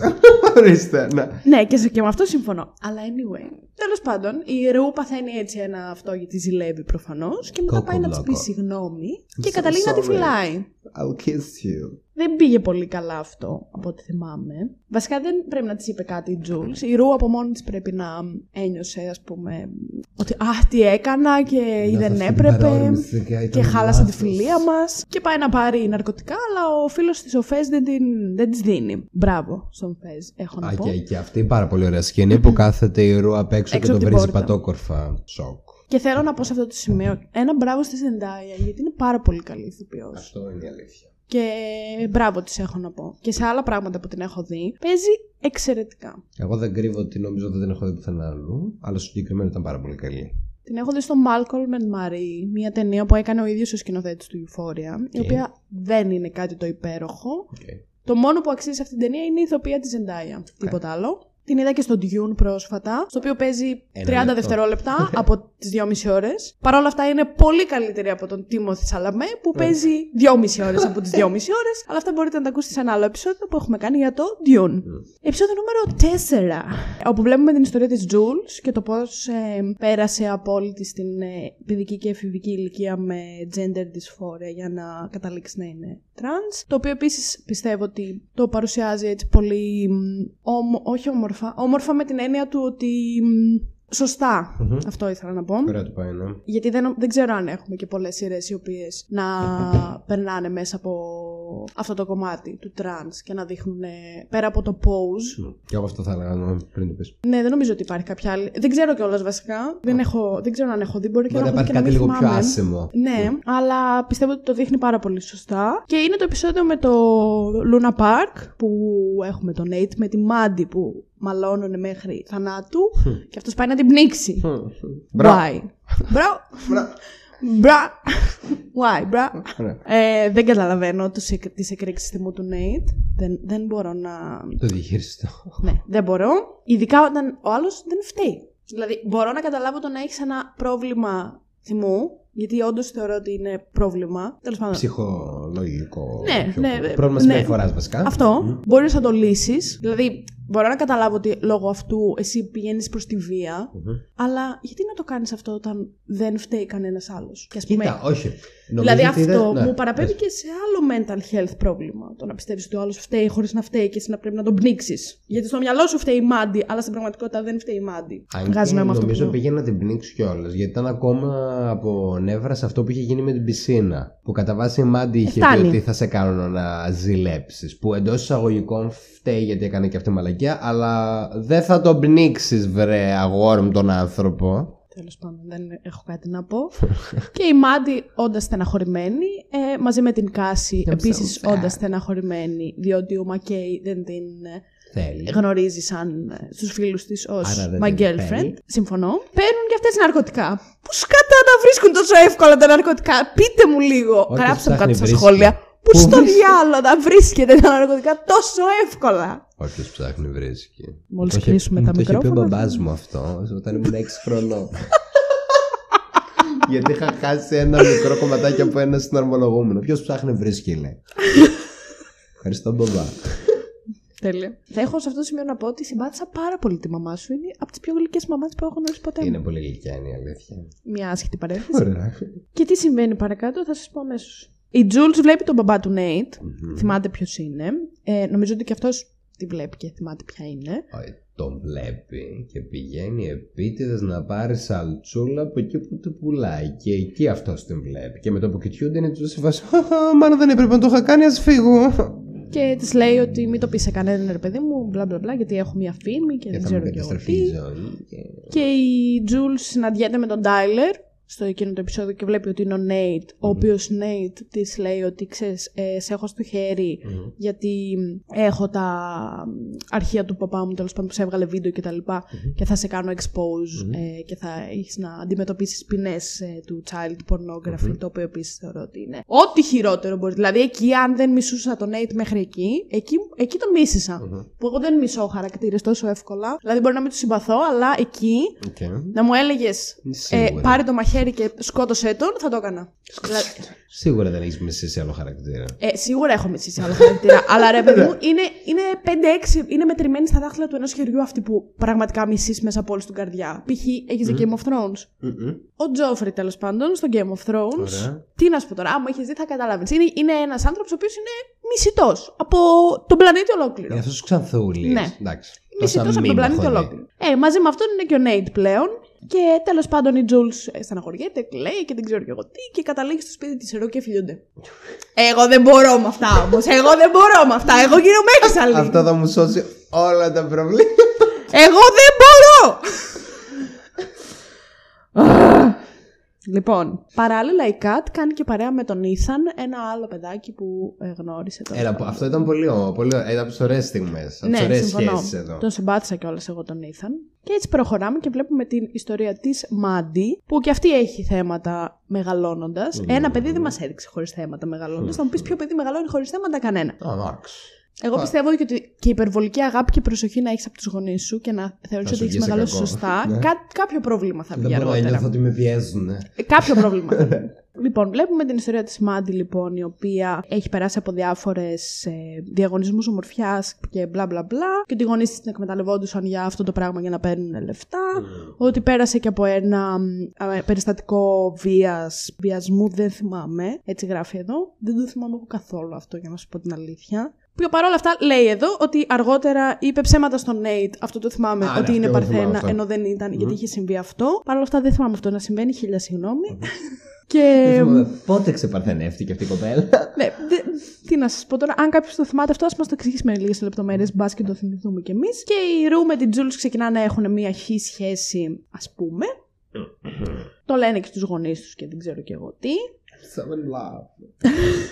So in love. Η Μάντι έχει μελανιές από το τέτοιο του Νέιτ, το οποίο προσπαθεί να κρύβει, αλλά το ανακαλύπτουν και έρχεται η αστυνομία για να παρακολουθήσει τον Νέιτ και πάρα πολύ χάρηκα με αυτό. Και ήταν μια πολύ ωραία στιγμή που την βλέπει μια αστυνομικό και της λέει: Όποιος και αν στο κάνει αυτό, να ξέρεις ότι δεν σε αγαπάει. Συμφωνώ Τέλειο. απόλυτα. Παρ' όλα αυτά το αρνούνται, αλλά εν τέλει η μητέρα της Μάντι κάνει μήνυση τέλος πάντων. Presses charges. Λογικό. Μήνυση στα ελληνικά το λέμε αυτό. Το... Μα, ναι, ναι. μάλλον. Και πάρα πολύ καλό το έκανε και χαίρομαι πάρα πάρα πολύ. Ο Μακέι πηγαίνει στο σπίτι της Κάση για να της πει συγγνώμη για το Λούνα Πάρκ. Έλα, Αλλά σταφυλάκια. αρχή- Ε, Φυλάκια. Φυλάκια όμως. Έτσι, Φυλάκια. έτσι θα έπρεπε να τον κάνει. Αλλά τον ήθελε και αυτή λίγο. Αλλά. Σιγά τον κόμενο. Ο- Πραγματικά θα κάναμε το. Φυλάκια. Σιγά τον κόμενο. Είναι που ήταν μεγαλύτερος. Πάλι αυτό. Αχ, αυτός είναι μεγαλύτερος με Αχ, θέλει. αυτά που τα κάναμε όταν ήμασταν μικρά δεν μπορώ. Εγώ δεν έκανα τίποτα, μιλάω στον εαυτό σου, αλλά όλες αυτές τι σχέσεις των 20 με τις 16χρονε, παιδιά, σοβαρευτείτε. ναι, όντως σοβαρευτείτε. Να σου πω κάτι. Εγώ πιστεύω ότι αυτό, όταν είσαι 20 χρονών και πρέπει να τα έχεις με μία που είναι κάτω από 18, τι σκατά είσαι τόσο κατένιο άνθρωπος που δεν σε θέλει κάποια που είναι στην ηλικία σου. Μμ, Όχι μόνος σκατένιος, κάτι κάνεις λάθος. Ναι, τι στο διάλογο κάνεις λάθος και δεν μπορείς. δεν καταλαβαίνω. Η Ρου και η Λέξη τα ξαναβρίσκουν μετά από έτσι κάποιο καιρό και κάνουν ναι, πάλι παρεούλα. Η Ωραία. Μάντι με τον Νέιτ επίσης τα ψιλοξαναβρίσκουν. Δεν καταλαβαίνω για ποιον Προσπαθούν να βρουν λόγο. και τρόπο να τα καλύψουν όλα τα μικρά κοπανάκια. Μπορώ να καταλάβω. Έχουμε τη Ρου και τη Λέξη, που στο πρώτο ή στο δεύτερο επεισόδιο δεν θυμάμαι. Η μαμά της Ρου τη ζητάει να κατουρίσει ένα δοχείο για να δει αν έχει κάνει ναρκωτικά. Σωστά. Και γι' αυτό που είπα πριν ότι είναι πολύ φίλοι είναι ότι ενώ είχαν καιρό να κάνουν παρέα, πήγε η Ρου και της λέει: Μπορείς να μου δώσεις λίγα από τα δικά σου για να το δώσω. Και χωρίς δεύτερη σκέψη λέει: Ναι. Και έχει και αυτό λέμε του κάτι πάει στραβά. Άμα θέλεις κάτι μπορώ να. Και ήταν αλλά πολύ η άλλη δεν όμορφο ήθελε. αυτό. Μπράβο στη λέξη, έχω να πω. Μπράβο στη λέξη. Ε. Εντάξει, ε, Σε κοροϊδ- πολλά στην σημεία ουσία- μπράβο στη λέξη. Ναι. Και στα πάρτι ήταν πολύ καταλήτη για Ναι, ναι, καλά ναι. πράγματα. Πολύ καλά τα πήγε. Και πέθανα σε εκείνο το πάρτι που κάνανε το Halloween που είχαν ντυθεί και είχε ντυθεί Bob Ross. Ναι. Κολλητή μου, ρε φίλε! Πόσο γαμάτι μπορεί να είσαι! Βέβαια σου λέει εδώ ότι κάποιοι, κάποιοι λένε ότι στις απόκριες δίνεις σε κάτι που θα ήθελες να είσαι. Ο Ήθελε Μπομπρός. τώρα- Η λέξη ήθελε δεν είναι μπομπρό. Μάλλον. Υπέροχο. Υπέροχο έχω να πω. Καλό ήταν. Γεια σας φίλοι, Αλεξάνδρα του Μέλλοντος εδώ. Ήθελα να πω κάτι που δεν σχολιάστηκε ποτέ. Στο part 2 που θα ακούσετε εσείς την επόμενη πέμπτη, το οποίο αφορά τη δεύτερη σεζόν του Euphoria, δεν σχολιάστηκε ποτέ το γεγονός ότι η λέξη που ήταν μια θεά που ντύθηκε Bob Ross, ντύθηκε Bob Ross γιατί ήταν κάτι το οποίο είχε σχολιαστεί από τον ε, Φεζ. Και αυτό δεν το σχολιάσαμε ποτέ για αυτό το καλύτερο ζευγάρι που έχουμε δει ποτέ στην τηλεόραση. Αυτά. Ευχαριστώ που με ακούσατε. Πίσω στο επεισόδιο. Στο επόμενο επεισόδιο βλέπουμε την ιστορία του Μακέι που πραγματικά δεν μας ενδιαφέρει καθόλου. Συμφωνώ. Καθόλου. Ο Νέιτ αποβάλλεται από το σχολείο φυλάκια έφυγες και τους έχουν οι πόλεις του πεταματού. Μμμ. Πάνε σε ένα εστιατόριο και τους διώχνουν και δεν ξέρω και εγώ τι.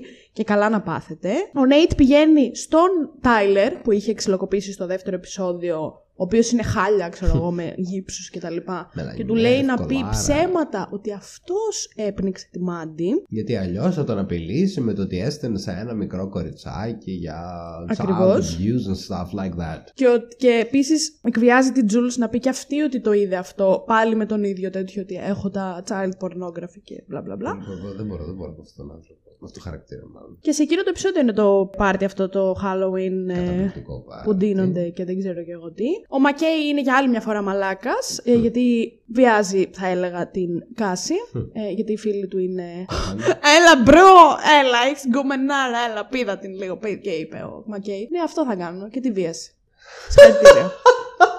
Μπράβο. Και μετά. Και μετά Και μετά τη φέρεις στα σκουπίδια με το παιδί σου. Έλα, εντάξει. ναι, Άλλο δε, φυλάκι. δε, Είναι τι κάτι καημένη στα μαλακισμένο σκουπίδι άνθρωπο. στο πάτωμα. Μια κουκλίτσα. Την κάναμε να νιώσουμε με αυτόν τον τρόπο. Έλα. Πραγματικά μια φυλάκια. κουκλίτσα. Φυλάκια, όντως. Φυλάκια Δηλαδή, θα πώς- έπρεπε να έχει πάρει από Αυτό, πριν, αλλά. Πόσα δεν- red flag θέλει. Ναι, δεν α, μπορώ πραγματικά άλλο. πόσα red flags θες για να το καταλάβεις, δεν καταλαβαίνω. Οι red lights θα τα πω κι εγώ λίγο. Γιατί είναι λίγο τη συμπεριφορά. Τα red flags είναι άλλα.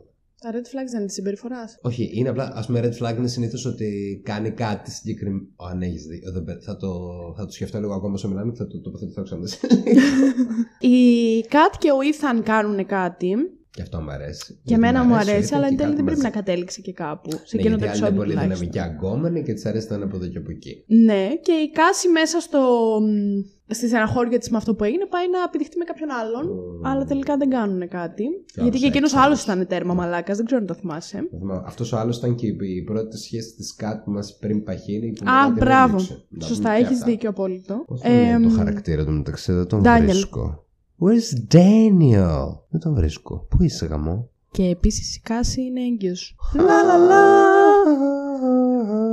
Υπέροχο, Να το υπέροχο. Daniel. Χάλια εδώ μεταξύ. Χάλια.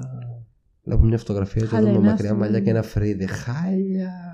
Πήγαμε στο πρώτο τελευταίο επεισόδιο, στο οποίο βλέπουμε την ιστορία της Κάση, που και αυτή είχε τα χι προβλήματα, διότι χωρίσαν οι γονείς της, ο πατέρας της είχε drug addiction επίσης και η μητέρα της πρέπει να είχε από ό,τι θυμάμαι καλά. Ο πατέρας της τους παρατάει Η όλους. μητέρα της με το αλκοόλ. Η μητέρα της με το αλκοόλ έχεις δίκιο. Ο πατέρας της τους παρατάει όλους, τα δύο κορίτσια και τη γυναίκα του Μμμ. κτλ. κτλ. Και γι' αυτόν τον λόγο υποτίθεται ότι η Κάση μπαίνει σε αυτές τις σχέσεις με τους διάφορους άντρες Α, που και- δεν την σέβονται και μπλα μπλα μπλα. Εκτός από αυτό είναι και εκτός από την Κάση, εγώ έχω και ένα-δύο τέτοια άτομα στη ζωή μου. Είναι αυτά τα άτομα τα οποία είναι πάρα πολύ ωραία. Τα οποία δεν έχεις γνωρίσει άνθρωπο που να πούνε ότι δεν μ' αρέσει. Είναι όλοι. «Χα, Μ' αρέσει. είναι αυτό. Το μ' αρέσει, αλλά το θέλω να σου κάνω πράγματα. Όχι το μ' αρέσει, σε θέλω από Ναι, ναι, μακριά. Οι- Οι περισσότεροι σε προσελκύουν με αυτό το mood. Δηλαδή δεν θέλουν να δουν πώς είσαι, πώς συμπεριφέρεσαι. Γιατί ίσως να μην είμαι απλά για να σου κάνουν τα παιδιά όποιος και αν είσαι, να είμαι για κάτι άλλο στη ζωούλα σου. Λίγο μα σε προσεγγίζουν όλοι με αυτόν τον τρόπο, δεν, δεν περνάς 100% καλά, θεωρώ. Συμφωνώ. Και είναι υποτίθεται ερωτευμένη με τον Μακέι, γιατί είναι ο πρώτος so με in τον love. οποίο ένιωσε έτσι. Ξερνά. Oh, Ο! Want you in my life. Και είναι και έγκυος. Παθαίνει κι άλλος Τέλος σοκ που πάντων. είναι έγκυος. Ε, παθαίνει σοκ που είναι έγκυος, ναι. Και της λέει να πάει να κάνει έκτρωση. Παράλληλα, η Ρου έχει κάποια έτσι μανιοκαταθλιπτικά επεισόδια, γιατί δεν μιλάνε πολύ με την Jules, γιατί δεν θυμάμαι τι έγινε, γιατί η Jules είναι ότι να είναι σαν άνθρωπος. Συγγνώμη, sorry not sorry. Ήταν η φάση νομίζω που ξεκίνησε να φέρεται περίεργα επειδή ο Νέιτ της είπε να δηλώσει συγκεκριμένα πράγματα. Και επειδή η άλλη ήξερε λίγο τι συμβαίνει, η Ρου, ήταν κάπως λίγο γιατί και το ένα και το άλλο. Και μετά γίνεται λίγο της καραμπουτανάρας όταν λέει η Ρου στον Φεζ να πάει στην αστυνομία και να καταγγείλει τον Νέιτ, αλλά ο Νέιτ πάει στην αστυνομία και καταγγείλει τον Φεζ ότι είναι drug dealer και γίνεται λίγο τη πουτάνης εκεί πέρα με την αστυνομία. Τα οποία δεν ξέρω αν έχουν και πολύ σημασία γιατί εν τέλει δεν κατέληξαν και κάπου πάρα πολύ συγκεκριμένα. Μμμ. Και μας παράλληλα βλέπουμε και την Τζούλης η οποία τα έχει παρατήσει όλα, δηλαδή γαμώ το σπίτι σου, τέλος πάντων. και έχει φύγει σε μια άλλη πόλη και συναντιέται με μια άλλη τύπησα με την οποία δεν ξέρω τι, Παίρνονται. τι κάνουν τέλος πάντων. Παίρνονται. Παίρνονται, είπες. Παίρνονται. Παίρνονται. Δεν θυμάμαι αν παίρνονται, αν φτά... Παίρνονται. φτάνουν σε αυτό το σημείο να παίρνονται. Παίρνονται, Δεν το- παίρνονται. Ωραία, σε Αφού πιστεύουμε. παίρνονται και σκέφτεται την άλλη. Α, Α. στέλνει με τα μήνυμα I miss you. Άσε Στον μας, κόλο κούκλα σου να το μου. βάλεις στο Πω, μήνυμα. πω, πω. Αυτό το I want to interrupt, to interrupt your healing process by sending you I miss you. Θα ήθελα παρόλα αυτά να πω σε αυτό το σημείο ότι αυτή η άλλη κοπελίτσα, η Άννα, ήταν πάρα πολύ όμορφη. Αυτό. Ωραία ήταν. Και έτσι φτάνουμε στο τελευταίο επεισόδιο, στο οποίο η Ρου ήταν στο νοσοκομείο γιατί δεν ήταν καλά, είχε πέσει στο καταθλιπτικό το επεισόδιο και είχε πάρει πάρα Ω, πολλά εν τω μεταξύ χάπια. περιγράφηκε με πάρα πολύ άσχημο τρόπο αυτό που λέει ότι όταν ξαπλώνεις όλη την ημέρα μέσα, ότι Ισχύει. ξεκινά να πονάνε τα νεφρά σου επειδή δεν μπορεί. Α, σταμάτα, Ναι, ναι, ναι. κάπως σταμάτα. Ισχύει, ισχύει, ισχύει. Και ξεκινάς να παθαίνεις σοκ γιατί τα στέλνει προς τα πίσω. όλα. Από ό,τι καταλαβαίνουμε στο τελευταίο επεισόδιο, ο Νέιτ μάλλον είναι μπάι και δεν θέλει να το παραδεχτεί. Και γι' αυτό το λόγο ξανά επιτίθεται στη Μάντι. Δηλαδή, της μαμάς σου. Because why not? Αν είναι δυνατόν, δεν μπορώ άλλο με αυτές τις μαλακίες. Και έχουμε και την πολύ ωραία φράση που την είπε η Kat πρώτα που είναι και θεάτο ότι ε, sexuality is a spectrum. Ευχαριστώ πάρα πολύ. Και η Μάντι για να τον εκδικηθεί παίρνει το βίντεο από το κινητό του της Jules με τον μπαμπά του Νέιτ και σοκάρεται με αυτό που βλέπει, αλλά μετά δεν θυμάμαι αν κάνει κάτι με αυτό. Γιατί εν τέλει ο Νέιτ και η Μάντι καταλήγουν να χωρίζουν πάρα πολύ πολιτισμένα.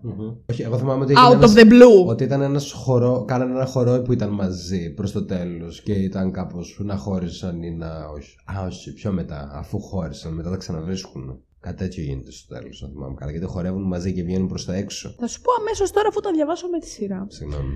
Λοιπόν, ο Νέιτ που λες κερδίζει το μ, τελευταίο game της σεζόν γιατί είναι και football player, μη χέσω. Μμμ. Αυτό είναι Και ο Jack. ο, Κα, ο μπαμπάς του δεν, τον, εμ, δεν του λέει και πάρα πολλά μπράβο, το οποίο τον εξοργίζει τον Νέιτ και έχουν και εκεί ένα, μια σκηνή στην οποία μαλώνουν, Fight. αλλά τύπου Fight fight. σκληρό, ναι. ναι, fight σκληρό. Γι' αυτό σου λέω ότι μετά από αυτό ε, μπορώ να κατανοήσω το γιατί ο Νέιτ κάνει ό,τι κάνει, χωρίς αυτό να σημαίνει ότι το δικαιολογώ. Γιατί αν τα περνούσε όλα αυτά από τον μπαμπά του, προφανώς κατά βάση το μεγαλύτερο πρότυπο που έχεις στη ζωή σου, σαν έφηβος, ρε παιδί μου, οποιοδήποτε, είναι οι γονείς σου. Μμμ. Οπότε αφού το κάνει ο μπαμπάς μου, θα το κάνω κι εγώ. Είτε το αναγνωρίζεις το μεταξύ, είτε όχι. Γιατί από αυτούς Ναι. ναι. ε, καταλήγεις να συμπεριφέρεσαι όμοια και στις ανθρώπινες σχέσεις σου. Ειδικά στα φλερτ. Ναι. Η Κάση κάνει έκτρωση ε, χωρίς τον Μακέι και πάρα πολύ καλά έκανε. Και αυτό το παρουσιάζουν πολύ ωραία, εγώ θα πω. Ναι. Όχι, ενώ όλα τα άλλα είναι, δεν είναι ωραία. Δείχνουν ότι είναι ένα πολύ ασφαλές μέρος και ότι όλα θα πάνε καλά. Ακριβώς. Cool. Ναι. Το οποίο επίσης συμβαίνει και στο sex education. Η, Ναι, ναι, ναι. Όταν κάνει έκτρωση η Maeve. Παρένθεση ήταν αυτή. Τέλος πάντων, λέει ότι όντως ο Νέιτ και η Μάντι απλά χωρίζουν peacefully. Μμμ. Δεν ξέρω, δεν το Και θυμάμαι. τέλος κιόλας σεζόν, εγώ αυτό. αυτά ήτανε. Δεν, δεν μας ενδιαφέρει αυτό. Μας ενδιαφέρει ότι μετά η Jules πάει στη Ρου και της λέει: Άκουσα να δεις. Σου έστειλε ένα μήνυμα ότι μου λείπεις, αλλά εγώ είμαι ερωτευμένη και με σένα και με την Άννα. Της μάνας σου. Λίγο υπάρχει μια επιπολαιότητα συμπεριφοράς, θα έλεγα. Πάρα κανείς. πολύ μεγάλη. και της λέει η Ρου: Πάμε να φύγουμε από την πόλη. Ωραία. Μπρο, πάμε να φύγουμε από την πόλη. Αλλά τελευταία στιγμή η Rue αλλάζει γνώμη. Γιατί για το Χ, Ψ λόγο. οκ. Και φεύγει η άλλη. Και της λέει: OK, bye. Πριν από ένα λεπτό δεν είπες ότι είσαι ερωτευμένη μαζί μου. Πού πας! Ήταν ερωτευμένη με την Rue η οποία θα έφευγε από την πόλη. Πού πας! Ήθελε αυτή που θα έφευγε, όχι αυτή που θα μείνει. Δεν μπορώ. και μετά η άλλη παίρνει ναρκωτικά και είναι σε ένα trip, δεν ξέρω και εγώ τι, και έτσι τελειώνει η κωλοσεζόν. Μα θε... Όχι, ρε. Είμαι έξαλλη. Περίμενε. Όχι, εγώ θυμάμαι και ένα άλλο σκηνικό που είχαν ένα χορό. Που κάπου εκεί παίζει κάτι με τη Μάντι και τον Νέτο ότι πάλι η Μάντι παίρνει έναν να χορέψει, αλλά μετά καταλήγει μαζί. Ή που τους κοιτάνε από μακριά και λένε ότι αυτοί οι δύο μάλλον θα καταλήξουν μαζί. Και καταλήγουν, όχι αυτοί οι δύο, ο Νέιτ με τη Ρου απ' έξω να λέει Ρου στον Νέιτ ότι εγώ δεν έχω κάτι να χάσω. Μπορώ να πάω στην αστυνομία και να πω ότι είσαι κόπανος και έχεις κάνει ένα, δύο, τρία, τέσσερα, πέντε, έξι, επτά και ο μπαμπάς σου είναι όλα τα υπόλοιπα. Έχουμε επίσης και την ε, Kat με τον Ethan κάπως να γίνεται ένα μικρό έτσι τι, κάτι να συστάνει λίγο παραπάνω και να μην καταλαβαίνει η Kat γιατί είχε δώσει ένα popcorn σε μια πιο όμορφη λεπτή ψηλή ξανθιά κοπελίτσα. Όχι, δεν θυμάσαι τίποτα, blackout. Ναι, από όλα αυτά που λες δεν θυμάμαι τίποτα. Ούτε για την Nate και τον. ε, Για, την την Nate. Nate. Για τον Nate και Καλή, τη κοπε- Mandy. καλή είναι. Ναι, Καλή. Καλή κοπελίτσα, ναι. Ούτε για την Kat και τον Nathan. Γιατί η Κάτ είχε δει τον Ethan στο Luna Park να δίνει ένα popcorn, να μιλάει με μια κοπέλα πολύ στερεοτυπικά όμορφη, ας πούμε. Και εκείνη τη στιγμή είναι κάπως. Θες μια τέτοια, εγώ θα φύγω. κάτι μου που λέει πηγαίνει και αυτό. παίρνεται με τον γόη του σχολείου πριν δύο χρόνια. Μπράβο, κάτι Η μου λέει πλήρη αυτό. απομυθοποίησης του γόη. Απλά καταλήγουν στο τελευταίο επεισόδιο σε. Νομίζω κάνουν ένα τύπου prom. Φέρε τον σύντροφό σου. Ναι, ναι, κάτι μου Ε, λέει αυτό τώρα. Φέρνουν ένα μαζί και κάτι συζητάνε. Γι' αυτό και λέει γιατί είχε γίνει εκείνο εκεί. Και μάλλον ήταν λίγο έτσι πιο κοντά. Ότι μα είχαμε δεν με έγινε αυτή η ξανθιά. Και εντάξει τώρα. Ε, Είμαι πιο υπεράνω. Που όντως ήταν λίγο πιο υπεράνω. Ναι. Γιατί ήθελε αυτή την κοπελίτσα. Δεν θυμάμαι τι κατέληξαν να κάνουν. οι- Α, η Κάσ ήταν που κατέληξε να λέει ότι. Και γαμό. Όχι, και γαμό. Γαμό τις σχέσεις βαριέμαι. Θα περάσω στο κολέγιο Ναι, λίγο ναι. μόνη μου. Ο Εμάντι ήταν σε φάση με τον Νέιτ μαζί. Που, ναι, που τους κοίταξαν με μακριά και πάμε. Και είπανε, νομίζω ότι αυτοί οι δύο θα καταλήξουν παντρεμένοι μαζί να χωρίζουν και να τα ξαναφτιάχνουν. Α, γιατί είναι και καλά πλασμένοι ο ένας και τον άλλο. Αχ. Δεν μπορώ εμένα αυτή η σειρά με έχει αφήσει με νεύρα. Τώρα εγώ εκνευρίστηκα, κατάλαβες. Εγώ τώρα δεν είμαι καλά. Δεν μπορώ άλλο από αυτό Η το Μάντι επεισόδιο. πρέπει να είναι ταύρος και ο Νέιτ πρέπει να είναι καρκίνος. Άποψή μου. Ή ηχθή. Πιο καρκίνος. Άρχισε και με τα ζώδια. Κάτι τέτοιο πρέπει να έχει. Λοιπόν, εμένα αυτό το επεισόδιο με έχει αφήσει με νεύρα. Δεν μπορώ άλλο. Και τώρα έχουμε να γυρίσουμε και... ακόμα ένα. Εντάξει, δεν Και το εγώ δεν μπορώ. χαλάρωσε. Με το Euphoria που Όλα με αυτά- εκνεύρισε πάλι. Και άμα κάτσεις Αλλά να είναι δει και το- τα δύο ναι. special. Συγγνώμη, δεν θα Κατάλαβα. μιλήσεις. Δεν θα αφήσω να μιλήσεις. Όχι. άμα κάτσεις να δεις και τα δύο special, θα δεις Πόσο μαλακισμένη είναι η Jules! Να τα δεν την δώσω- μπορώ, να δεν τα την δώσουμε μπορώ. να πριν κοιμηθώ να ξεκινήσω άλλη σειρά. Τι μου προτείνεις. Ε, τώρα; δες τα δύο τελευταία σπέ... Κοίτα, Εντάξει, αυτό θα κάνω. επειδή δεν ξέρω πότε θα βγει η δεύτερη σεζόν. Για πες. Ή μπορείς να τα κρατήσεις για να τα δεις πριν τη δεύτερη σεζόν, γιατί υποτίθεται ότι γεφυρώνεις τις δύο φρεσκάρισμα, σεζόν. ωραία. Ή μπορείς να τα δεις τώρα για να. Εγώ, ας πούμε, τα είδα όταν βγήκαν, γιατί δεν μπορώ να αφήνω πράγματα. Α Εγώ πούμε, και τα όταν ξέ- μία σεζόν βγαίνει εβδομαδιαία, Εγώ δεν τα μπορώ να. την- ξέχασα, sorry. Τι; Τα ξέχασα ότι Τα ξέχασες. υπάρχουν. Ε, κοίτα, μπορείς να τα δεις όταν θα βγει η δεύτερη σεζόν, για να τα έχεις σαν φρεσκάρισμα. Ξέρουμε πότε θα βγει, απλά ξέρουμε ότι θα, Δε- θα βγει, δεν θυμάμαι αν ξέρουμε πότε θα βγει. Κάποια στιγμή στο 2022, φαντάζομαι. Χρόνια πολλά, καλή χρονιά. Οπότε εγώ δεν σου έλεγα να τα δεις μάλλον πριν τη δεύτερη Καλά. σεζόν, έτσι, σαν φρεσκάρισμα. Μάλλον Παρ' όλα θα- αυτά δεν είναι. Κρατάνε Μάλλον θα τα τύπου δώσουμε 50 το βράδυ. λεπτά. ε, Σήμερα το δεν- βράδυ. Βγαίνουν έτσι. Ωραία. Απλά είναι στενάχωρα. Ωραία. Και αυτό που ήθελα να πω και με διέκοψες, έλεος. Ωραία. Όσο και αν δεν μπορώ την Jules, μου αρέσει πάρα πολύ η ηθοποιός που την παίζει. Και έχω και ένα σχόλιο στο Instagram από το φίλο Άρα μου σου τον αρέσει. Λουί. Όχι, αυτό είναι ότι σου αρέσει ο ηθοποιός, Που μου αλλά δεν σου έγραψε αρέσει ο Hunter χαρακτήρας. και μια φατσούλα με Χα- καρδουλές μάτια. Hunter τη λένε Hunter. την ηθοποιό. Ε, οπότε συμφωνώ, μου αρέσει και εμένα πάρα πολύ η Hunter. Αυτά είχα να πω. Δεν έχω κάτι άλλο να πω για αυτό το επεισόδιο. Το οποίο θα το κλείσουμε εδώ πέρα με πάρα πολλά νεύρα. Εγώ καλά είμαι. Και για να μην μου συνεχιστούν αυτά τα νεύρα, θα ήθελα πάρα πολύ να πάτε να μας κάνετε ένα subscribe στο YouTube, Ωραία. Αφού ακούσετε αυτό το επεισόδιο. Να κάνετε ένα like σε αυτό το βίντεο. Τι άλλο να Πες το. κάνουμε; Η εγγραφή στο Spotify, το follow στο Instagram. Και κάντε και ένα share άμα θέλετε αυτό το βίντεο, έτσι για να το βρουν οι φίλοι σας. Γιατί δεν ήταν πάρα πολύ ωραίο αυτό που ακούσατε; Ήταν, είμαι σίγουρη. Δεν υπήρχε Αλλά- ποιότητα. Αν δεν ακούτε στο YouTube, μπορείτε να μας ακούσετε και σε όλες τις υπόλοιπες ακουστικές πλατφόρμες. Εγώ προτιμώ το όπως Spotify. είναι το Το Spotify στο ή το Premium. Apple Podcast ή τα Google Podcast, όπου θέλετε. Και εκεί μπορείτε να κάνετε εγγραφή για να σας έρχονται ειδοποιήσεις για καινούργια επεισόδια. Και από κάτω υπάρχουν πάντοτε polls στα οποία μπορείτε να συμμετέχετε και να απαντάτε την απαντησούλα Πάντοτε κι που σας εσύ. αρέσει. Όχι πάντα, πάντα. Τώρα τελευταία ξεκίνησε. Τώρα τελευταία και στα επόμενα επεισόδια που θα βγουν θα υπάρχουν σε όλα. Έτσι. Τα οποία τα έχω βάλει να κρατάνε για έναν ολόκληρο χρόνο. Για 365 ημέρε. Οπότε και- μπορείτε να ψηφίσετε όποτε θέλετε, όποτε ακούσετε αυτό το επεισόδιο. Μπορεί πριν να βγει τελειώνει η μέρα να το Νοέμβριο, σχολιάσεις. μπορεί να το ακούσετε το Νοέμβριο του 2022. Λέμε τώρα. Όπως το, η δεύτερη σεζόν του Euphoria που θα βγει τότε. και μετά Προφητεία. μπορείτε να μας βρείτε και στο Instagram. Θα έχω κάτω στο κουτάκι και το Instagram του Spoiler, το οποίο είναι Spoiler κάτω Παύλα The Podcast, το Instagram το δικό μου, το Instagram του Στέφανου, για να ακολουθήσετε όποιον θέλετε και ό,τι θέλετε. Το Instagram του Στέφανου. Εσύ δεν είσαι ο Στέφανος, Εγώ Στέφανο είμαι, δεν σε αλλά λένε. εμένα το Instagram γιατί. Γιατί μπορεί κάποιος να θέλει να σε βρει. Μπορεί κάποιος να Άντε. σε ακούσει και να πει: Κοίτα τι ωραία φωνή που έχει αυτό το παιδί. Θέλω να πάω να το δω πώς μοιάζει. Καλά, βρείτε με αν θέλετε. Βρείτε το Στέφανο αν θέλετε. Σημασία έχει να κάνετε το spoiler follow. Ναι, Ποιος αυτό είναι σχέστηκε σημασία. για το Στέφανο; Αυτό πιο πολύ. Κακά σου λέω αυτή την περίοδο κανείς δεν χαίστηκε για τον Στέφανο. Περνάω καλά. Και ξέρετε γιατί μπορείτε να μας κάνετε follow. Γιατί εγώ απλά αγνοώ το Στέφανο αυτή τη στιγμή.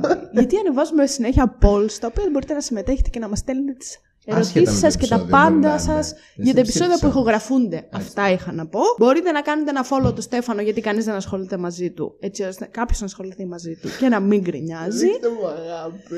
Δείξτε λίγο αγάπη στο Στέφανο. Και μέχρι την επόμενη φορά θα τα ξαναπούμε. Φιλάκια. Σμούτσο.